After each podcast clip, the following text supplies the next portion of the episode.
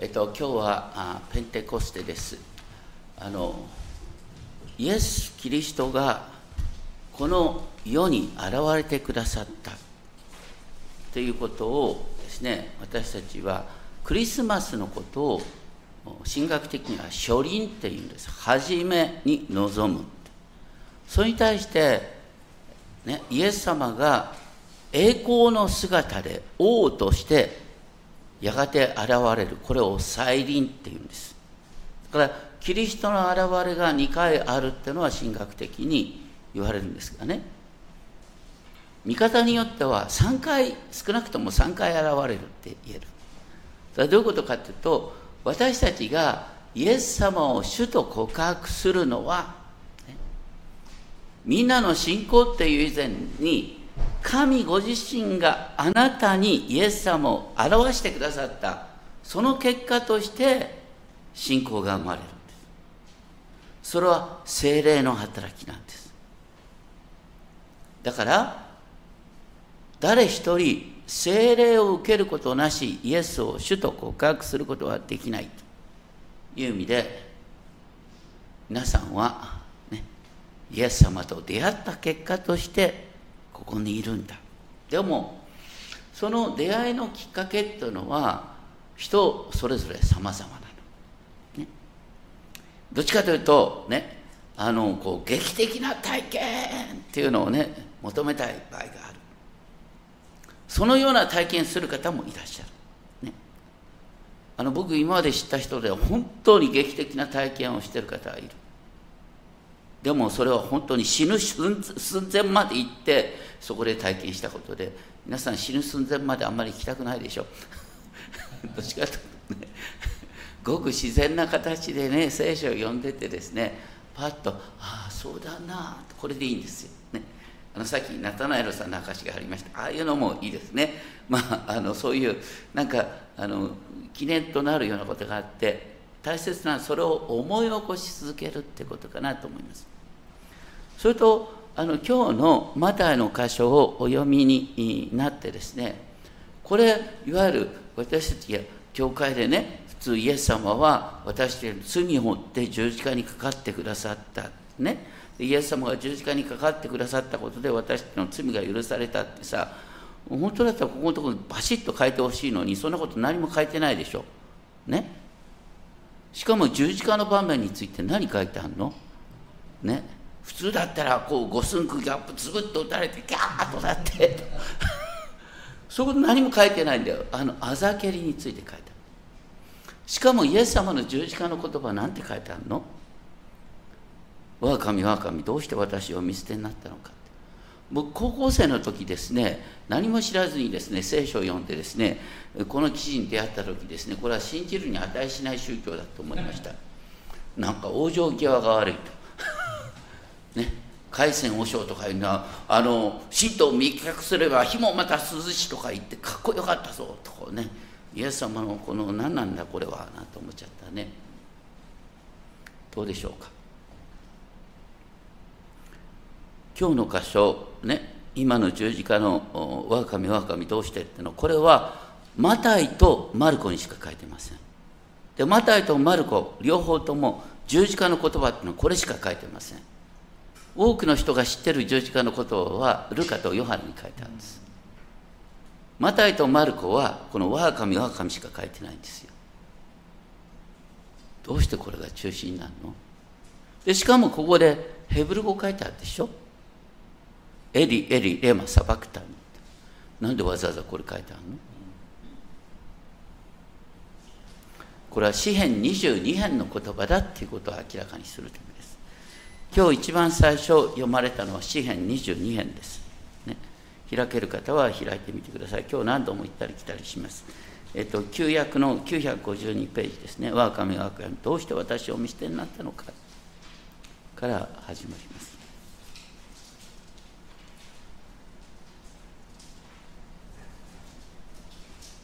実はこの詩編22編ねこの神から見捨てられたってそして散々な恥ずかしめを受ける。でも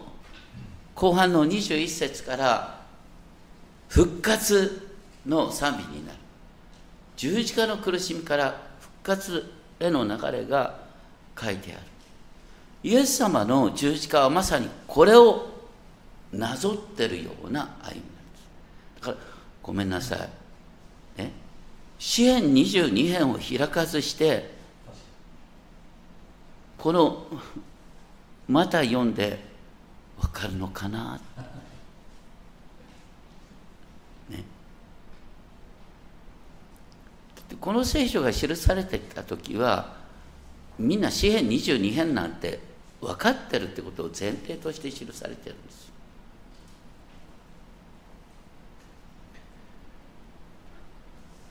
マタイの27章に戻りますけれども前回やったピラトがねイエス様を十字架刑に宣告する時何言った？信じられない。あの人がどんな悪いことをしたのかって。あの人は何も悪いことをしてないんじゃないかって言いながらどうして十字架刑を宣告するんですか？わけが分かんないね。書いてあるのはねユダヤ人から脅されて暴動になりそうだって言って俺の責任じゃないってそしたらユダヤ人がその人の血の責任は私たちが負うっていうもんだから十字架刑が決まったっていうわけのわかんない話ですそして十字架刑、十字架につけられるために、イエス様は引き渡された。そこで起こったことは何かっていうと、総督の兵士たちが、イエスを総督官邸の中に連れて行き、イエスの周りに全部隊を集めた。なんで全部隊を集める必要があるんですか？それは当時のね、総督の兵士たちはいつもねはっきり言うとユダヤ人に頭に来てたんですよ。どういうことかっていうと今ねあのイスラエルでは本当に強い軍隊であのパレスチナゲリラだとかですねあのパレスチナの過激派を抑え込んでるでしょ？それは彼らがテロ活動をする。2000年前は全く逆だったんです。テロ活動をやってるのはユダヤ人だったんです。ユダヤ人の過激派っていうのがいてですね本当に命がけでですねこのローマ兵に迫っていくっていうのがあって。このちょっと前にですね起こったことあのピラトが総督ピラトがですねあの、ローマ軍の旗にですね皇帝のね、えー、胸から上の像を描いたその軍旗をエルサレムに持ち込もうとしただけでですね暴動になりそうになったんですよ。で持ち込めなかったんですよ。どの世界に軍旗を持ち込むのに対してですね暴動を起こしそうになる国があるかってユダヤだけですよ。だからあの本当にね、えー、ローマの兵隊たちにの気持ちになってみたらですね恐ろしい場所ですよ。だからでしかもねイエス様この5日前にねもうエルサレムの人々からもう喜ばれながら「ダビデの子に干さな」いやねユダヤ人の王が現れたっていう迎えたんです。だからローマの兵隊たちは戦々恐々これから何が始まるんだろうと。ところがね、えー、ユダヤ人の王っていう人がなんかこう惨めな姿で立ってるって、ね、だからまあ、彼らとしてはですねもう日頃のユダヤ人に対する憎しみを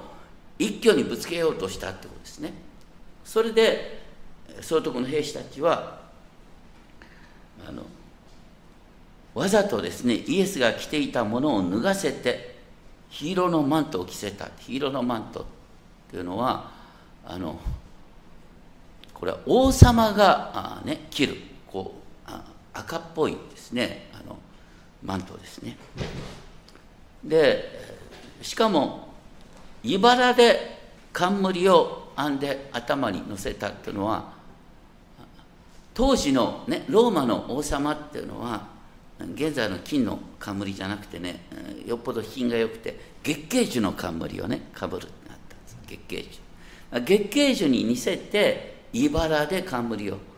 作った。もう刺さって痛いよね。要するにあざけりのためなんです。そして右手に足の棒を持たせて、ね、これは王として王爵の格好をさせてそしてわざとイエス様の前にひざまずいて「ユダヤ人の万歳万歳!」と言ってですねこうあざけったって話なんです。さらにイエスに唾をかけて足の棒を取り上げて頭を叩いた。こうしてイエスをからかってから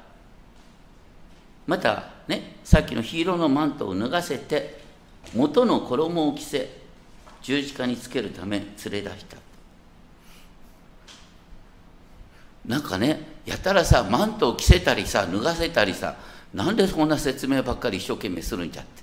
面白いのはマルコの福音書になるとですねあの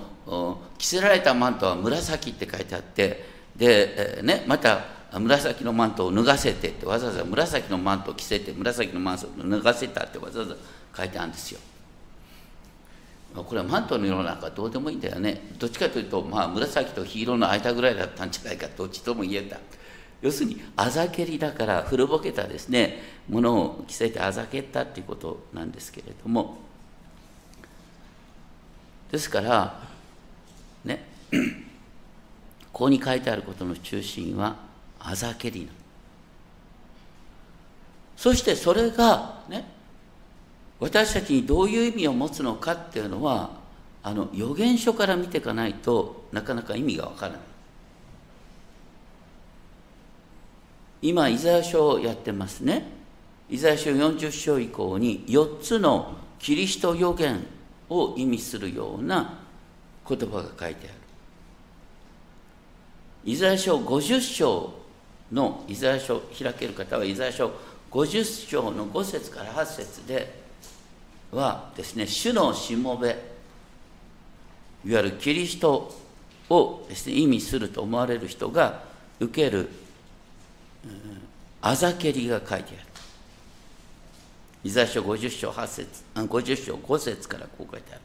神である主は私の耳を開いてくださった。私は逆らわず後ろに退けもせず、打つ者に背中を任せ、髭を抜く者に頬を任せ、侮辱されても唾をかけられても顔を隠さなかった。しかし神である主は私を助けてくださる。それゆえ私は侮辱されることがなく、それゆえ私は顔を火打ちようにして自分が恥を見ないことを知っている。私を義とする方が近くにいてくださる。見よ、神である主が私を助けてくださる。ここに書いてあるのは、主のしもべは徹底的な恥ずかしめを受けるんだけれども、神ご自身がですね、このしもしもべの耳を開いてくださって、そこに励ましを与えてくれる。だから、ね、主のしもべは、人々から見捨てられ、あざけられるけれども、神様が共にいて、そして守ってくださる。主のしもべは自分の力で恥ずかしみに耐えたんじゃなくて、義とされる主が共にいてくださったおかげで守られたんだっていう書き方がされます。後にイエス様はですね、あの後にっていうかこのイエス様の交渉会の一番最初のいわゆる三条の説教の中でね、弟子たちにこうおっしゃった。私のために人々があなた方を罵り迫害し、やりもしないことで悪行を浴びせるとき、あなた方は幸いです。キリストへの信仰のゆえにあざけりを受けるなら、あなたはまさに本望だ。天においてあなた方の報いは大きいから。だからここに書いてあるのは、天における報いだから天における神様を意識しながらあざけりに耐えなさいっていうことを言って。るこれがねいわゆる自分で自分の心を制するっていう思想哲学的なものだとかそれから仏教のねあの禅宗なんかそうですよ。神道を滅却すれば火もまた涼しいと言ってね自分の心をね完全に麻痺させたらですねそんなことを乗り越えられるんだそうじゃない。ね、聖書の世界は神との交わりの中でこの苦難を乗り越えるんだっていうことが書いてある。で次に面白いのはまた27章の32節からですね。兵士たちが出ていくとシモンという名のクレレン人に会った。彼らはこの人にイエスの十字架を無理やり背負わせた。多分兵士としてはですねイエス様を駆り立てて早いところねあのこんな仕事を済ませたいんだよ。ところがイエス様の歩みがあまりにも遅いもんだからね、やってられないって言ってそこにいたですねどこかから田舎から来たですね人にちょっと体が頑丈そうだからって言って十字架を背負わせた。もういい旗迷惑だよね。なんか訳も分からずにですねエルサレムにやってきたと思ったらですね首根っこをつまれてですね十字架を負えなんて。なんてこの訳の分かんないこんな苦しみに遭わなきゃいけないんだろうって彼は嘆いたと思います。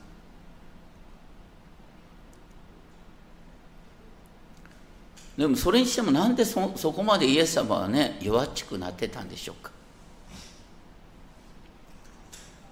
イエス様はその前の夜、ね、最後の晩餐の後、ね、ゲス様の園で本当に涙を流して祈りでその後ユダの導きでねあの捕まってしまって徹夜で裁判を受けてた。でもちょっとここで隠されてることはねヨハネの福音書19章を見るとあのピラトはイエスを、ね、あの裁判する前にわざとむち打ちしてるんです。むちで売ってるんです。そう書いてある。普通はねむち打ちって大変なんだよ。あのパウロなんかねあの5回にわたってですね、えー、39回のむち打ちを受けたなんて書いてあってなんで39回か知ってます？聖書にはね40回打っちゃいけない40回になると死ぬからって言うんですよ。ムチ打ちってのは死の直前までやるのがムチ打ちなんですイエス様はだから裁判の前にですね厳しいムチ打ち刑を受けてそしてここで再びですねムチ打ち刑を受けてるんです。だから人の2倍のムチを受けてるからまさに歩くことができなくなってた。でそこにひょっこりですね物見さんに来たですねあのクレネ人シモンがですね反対にイエス様のあの十字架のことを負わされた。かわいそうだないい旗迷惑でって思うけど多分これが違うんだよ。ね。多分クレネ人シモンはですねこの後ね本当に私は主の十字架を負わせていただいたってもう喜びに浸った。イエス様の十字架の場面を見てねでそれがどうしてわかるかっていうとあのマルコの福音書を15章21節を見るとクレネン人シモンについてですね彼はアレクサンドルとルボスの父で田舎から来ていたって書いてあってねアレクサンドルとルボスっていうと当時の人々はみんな分かった。ああの素晴らしいクリスチャンあの素晴らしいクリスチャンのお父さんがクレネ人シモンだったっていう話なんですよ。だから要するにクレネ人シモンは旗迷惑にですねあの十字架を負わされてだけどそれによって彼は感動にあふれてですね本当に、えー、もうあの人生を変えた人子供も変わったね。皆さんがね。なんで私はこんな目に遭わなきゃいけないんだ、ね、自業自得じゃなくて人のせいでですね迷惑を被った時にはあ自分はクレネ人シモンと同じように選ばれたんだと思ったらいい。ね。それは必ず喜びに変わる。主が共にいてくださってね。あなたのせいじゃないことで苦しんでいるそれは本当に主が共にいてくださってそれを本当に益に変えてくださる。自業自得でもいいよ。自業自得でもそこで悔い改めて神様助けてくださいって言ったとこからそこから苦しみを通して私たちが主との交わりを深めることができるっていうことに変わってくる。でその後のことがここではゴルゴタと呼ばれる場所すなわちドクロの場所に来ると彼らはイエスに苦みを混ぜたブドウ酒を飲ませようとした。イエスはそれを舐めただけで飲もうとはされなかった。こう苦みを混ぜたブドウ酒っていうのは麻酔の力を持つと思われた。だからねあの兵隊たちはですねおとなしくですねさん十字架こう考えたら恐ろしいよね。だってさこう手首にさこう太い釘をブーッと打たれるんだよ。普通黙ってられないでしょ。足にも打たれてさ。でそれを耐えさせるためにね暴れちゃ困るから。暴れさせないためにこの苦みを混ぜたブドウ酒を飲ませることをしたんです。ところがイエス様はそれを、ね、飲もうとはされなかった。どうしてですか？それはイエス様は正気で十字架に臨もうとしていたから。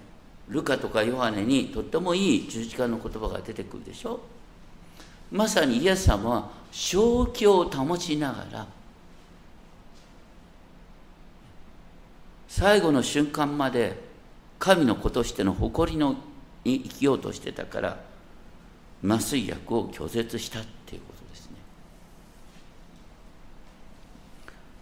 さらに続けてここに書いてあるのは彼らはイエスを十字架につけてからくじを引いてその衣を分けた。それから腰を下ろしそこでイエスを見張っていた。これに関しては、ね、ヨハネの福音書では詳しく予言の成就であるということが書いてあってねくじ引きにされたのはイエス様のですねあのチュニックですねどっちかというと下着とも訳されるんですがそちらの方であるということが書いてあるんですがこれは何でこれがわざわざ書いてあるか。お分かりですか？ねさっきの詩編22編を開いてみてください。詩編22編。詩編22編の18節。詩編22編の18節を見るとこう詩編22編ここまでねとにかく人間扱いされてないねこうひどい攻撃を受けてるってことが書いてあって支援22編の18節を見ると彼らは私の衣服を分け合い私の衣をくじ引きにする。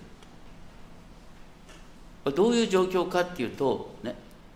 目の前に苦しんでいる人がいる。でもそれを見てる人はですね目の前の人の苦しみなんか関係ないです。あこいつなんかいいもの着てるな。どうせこいつはね間もなく死ぬんだ俺たちにとって大切なのはこの衣服の方だ。と言って目の前の人間を死んだものとして見て、ね、いや人間とも見てない。衣服の方に目を留まる。それはどういうことかっていうと支援22編の6節見てほしい。しかし私は虫けら人間ではありませんのはあのさっき訳したね僕の訳では私は虫けら。しかし私は虫けら。人間とは見られていません、ね、人間とは見られていませんというふうに訳した方がいいかなって思うんです。人間とは見られていません。人のそしり民の軽蔑の的。私たちがねまあ、多くの人ここまでひどい目に遭わされることはないかもしれませんけど時に組織の中でですね瞳ごくになっちゃう時に人間扱いされないってことがある。これは苦しい。人間扱いされずにですねあの組織の中でこいこいつを犠牲にして組織を守ろうなんていうことが起こるんです。まさにイエス様この時ユダヤ人の王としてユダヤ人が受けるべき裁きを一心に受ける。だけど人々から見たら人間じゃないんです。物以下なんです。物以下であるっていうことの印に人々はイエスの着物の方に着てる衣服の方に関心がいってそれをくじ引きで分けたこれほどひどいあざけりはない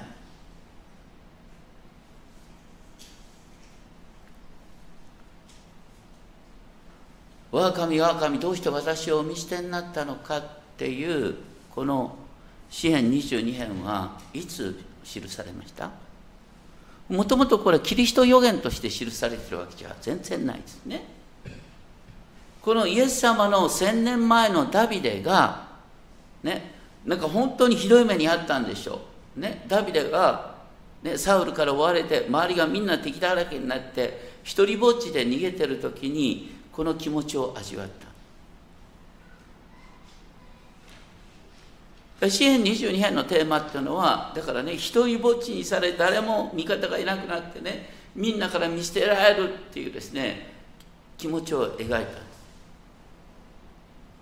私の感覚の中では周りが敵だらけで誰も分かってくれないっていう感覚っていうのは同時に神から見捨てられてるって感覚とイコールなんです。だから信仰者も本当にひどい目に遭ってる時に神から見捨てられてるっていう感覚に味わっちゃう。私根本的に見捨てられる不安を持っているって言われますね。イエス様はまさにその見捨てられる不安を味わう人の仲間となる。そういう人の王となるっていう意味で十字架で、まあ、同時に本当にこの時ね天が真っ暗になって誰の目からも神から見捨てられたっていう感覚になっていることは明らかなんですけども「我が神我が神どうして私を見捨てになったのか」と叫ばれた。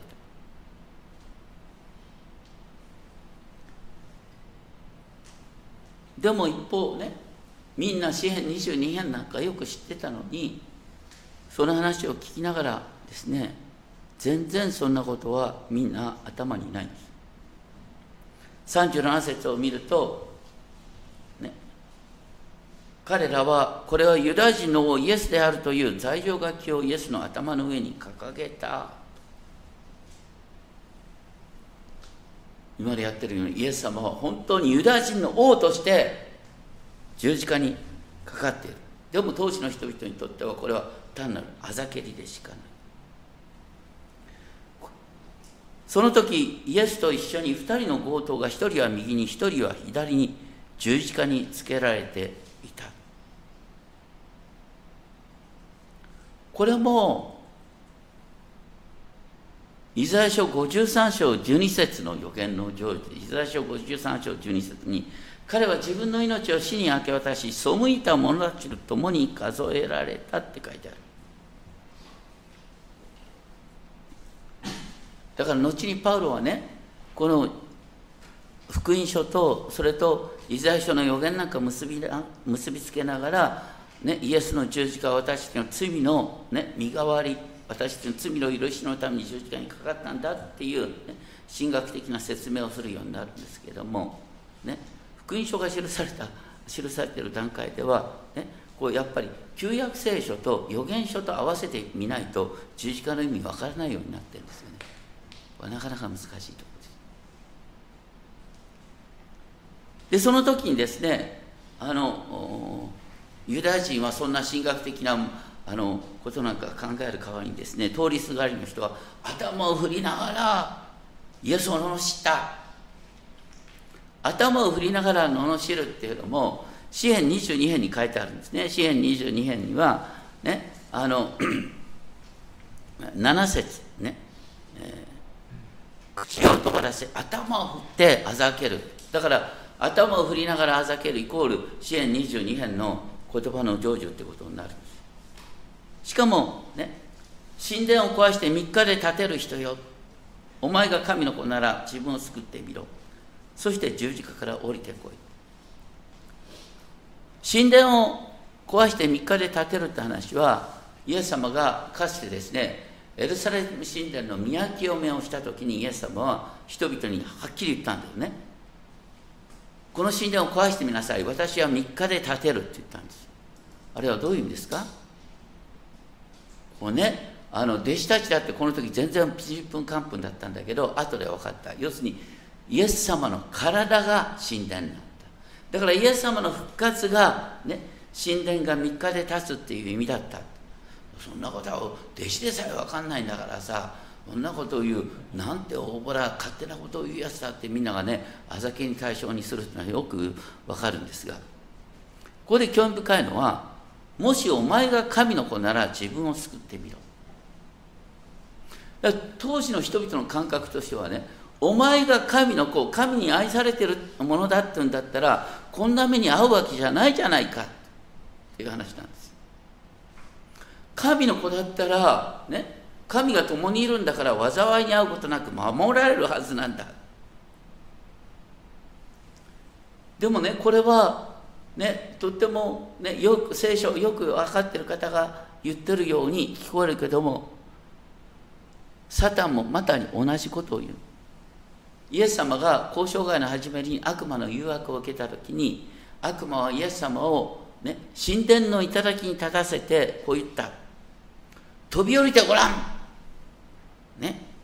厳密の詩篇91編11節12節にこういう言葉がある。ね。見つかいは神に愛されているものを守ってですねあの足が落ちないように見つかりが手を広げてですね守ってくれるって書いてあるじゃないか。その両手にあなたを乗せるって書いてある。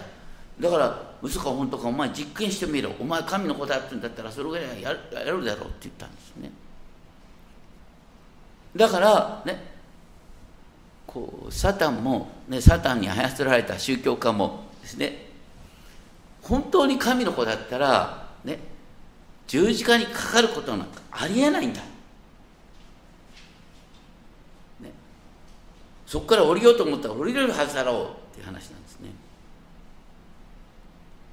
しかも43節を見ると宗教指導者はこう言った。彼は神により頼んでいる。神のお気に入りなら今救い出してもらえ。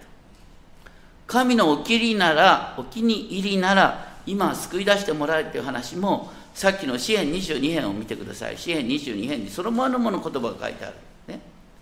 詩篇22編のね、と、8節主に身を任せよ、助けてもらえばいい。ね、彼のお気に入りなのだから、ね。神様のお気に入りだったら、ね、助けてもらえるはずだろう。これもね、私たち知らないうちに持ってる感覚だよね。私が本当に神に愛されてるんだったらこんなひどい目に遭うことがないはずだとかね。あの人はなんか苦しんでるよね。神のお気に入りだったらこんな苦しみに遭うのかな。それは聖書を知らない人がいる聖書の世界では反対なんだよ。神のお気に入りだからこそね人々の身代わりに苦しみを受けることがある。神のお気に入りだからこそ苦しみに遭うんですよ。これが分かるとね私たちは苦しみを通してイエス様との交わりを深めることができる。ここでね面白いのは44節強盗どもも同じようにイエスを罵ったって書いてある。でもみんな知ってるでしょ？ルカの福音書を読んでる人はね強盗の一人はさその時ねイエス様に向かってねあの私はね十字架にかかるのは当選なんですってねどうかあなたの御国をくらいに着く時に私を思い出してくださいって言ってでそのそこでさあなたは今日私と共にパラダイスにいるって強盗を言ってもらえたんだよ。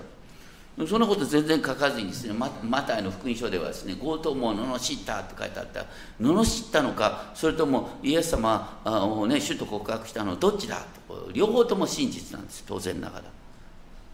でどういう流れだと思う？ここにはね最小たち人々から尊敬される最小たちや立法学者がねこう、うん、当然ながら神の子だったらこんな災いに遭うわけはないんだ言ってる。でそこにかかってる冒頭もね確かにそうだよ俺たちがあの十字架にかけられたの自業自得だって分かってるからね。だからイエスを罵る。こうみんなのね声に合わせてこの強盗もですねイエス様を罵った。でも罵った後でねふと思ったんじゃない？もう本当意識朦朧となりながら。でもこのイエスはちょっと違うな。ちょっと全然違うな。一方でこの罵ってるこの人たちは何なんだろうって彼らこそがわけのわかんない自己中の塊じゃないかっていうことを気づいてそしてまさにあの罵った後でねイエス様のことが分かったんじゃないかなと思います。こう皆さんの周りでねイエス様のことをね罵ってくれてる人はね脈があるのよ。少なくとも関心を向けているんです。一番困るのはね無関心。これはもうもうもう本当に どうしよう。もパウロだってそうでしょ？パウロはもう本当にイエス様の弟子を迫害する者を最先端に行った人だああいう人に限って改心するとですね地の果てまで伝道するっていう人になるんだよねまさにこの十字架にかけられた強盗も最初は罵ってえ？っと目覚めてそしてイエス様が救い主だっていうことに気づくっていうですね変化なんです。そういう中でねじゃあイエス様は何で十字架にとどまり続けるかっていうと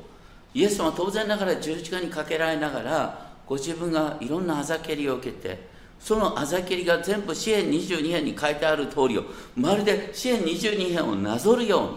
うなことが起きてるってことをイエス様は当然ながら気づいてるわけですよ。で詩編22編はどうなっていきますか？ね詩編22編開いてください。これは開かないとわからない。ね。詩編22編の21節。救ってくださいの後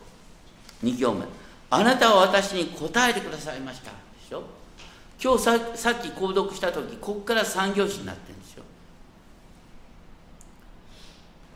あなたは私に答えてくださいました。ね、私はあなたの皆を兄弟たちに語り継ぎ、改宗の中であなたを賛美します。これはヘブル書で後にですね、キリストの復活の宣言として出てくるんです。これは答えてくださったってことはね、今まで神様が私から目あの目を背けていた、顔を隠していたと思ったのに、実は神様ちゃんと見ててくださって、答えてくださった。これは何かというと、復活。キリストの復活が答えてくださったってことなんですそしてね私は神から見捨てられたと思ったけど実は神様は私を覚えててこの苦しみから救い出してくださった。そのことを私は兄弟に告げる。イエス様は弟子たちに告げたんですよ。私は復活した。そしてそこからどうなった？ね教会がねどんどんどんどん広がっていくわけでしょ。イエス様がね十字架にかかったのは実は、ね、死の力を打ち破るためであったっていうこう賛美に変わっていくんですよ。詩編22編から見るとね十字架の苦しみは復活の賛美に変わってくる。復活の賛美がねこの時代を超えてねそして国境を越えて賛美が広がっていく様子が後半に書いてある。私たちはこの詩編22編をね購読するときに全部読もうとしたらね、うん、全部読んだ方がいいんだろう本当はね。だから2行詞で始まってることがここから3行詞になって本当に神への賛美が広がってくるんですだから十字架っていうのはあくまでも復活とセットに考えなきゃ十字架で苦しんだ。でも3日目によみがえってそして神に見捨てられてなかった。実はイエス様は神から愛されているものとして十字架にかかったんだ。そしてそればかりかイエス様は私たちの全ての罪によって十字架にかかったんだ。それはイザヤ書53章から出てくることですね。そしてキリストの復活が私たちの復活につながる。私たちも一見ひどい目にあったとしてもね私が遭ってる苦しみは、ね、なんで私はこんな目に遭わなきゃいけないと思ってるのはクレネン人シモンがあった苦しみでありまたねこう犯罪人がそこでイエス様に気づいてそして今日あなたは私と共にパラダイスに言われる行くっていうきっかけでありイエス様はこの、ね、当然ながら支援22編の流れをちゃんと頭の中に入れてるわけですよだからヘブル書が十字架について描く時にねイエス様は何で十字架の苦しみに耐えたかっていうと復活を知ってたから耐えたって書いてあるんですね。ヘブル書12章2節ご自分の前に置かれた喜びの上に十字架を耐えたんです。私たちはどうして苦しみに耐えることができないかっていうと復活を本当に目の当たりに描いていない時に被害者意識だとかね自己憐憫になっちゃうんです。復活が待ってるんです。もうここにいる皆さん復活が待ってる。どんな苦しみにあったって復活するんです。復活を知ってるから苦しみに耐えられる。私たちは栄光の姿に変えられる。でイエス様においてそれが起きたそれが詩篇22編に書いてある、ね、イザヤ書53章だってそうだ。その旧約の予言の成就であるっていうことを証明する書き方がされてる。特にマタイの福音書は。ですからマタイの福音書を読んでねその時詩篇22編だとかイザヤ書50章だとかイザヤ書53章を知らないとはっきりと神学的にはちんぷんかんぷんなんです。それを解説するのがねあのパウロがローマ書なんかで解説していくとかそういうつながりを理解しながらね。でも少なくとも今日分かっていただいた。それは支援22編に十字架の場面が描かれていてそしてなんと支援22編の後半は復活賛美になってくる。これもあなたの生涯で起こるんです。あなたがね人々から誤解され罵られなんで俺はこんな目に遭わなきゃいけないんだって思ってる時にそれは復活賛美への備えなんだっていうことを覚えていただきたいと思います。お祈りをしましょう。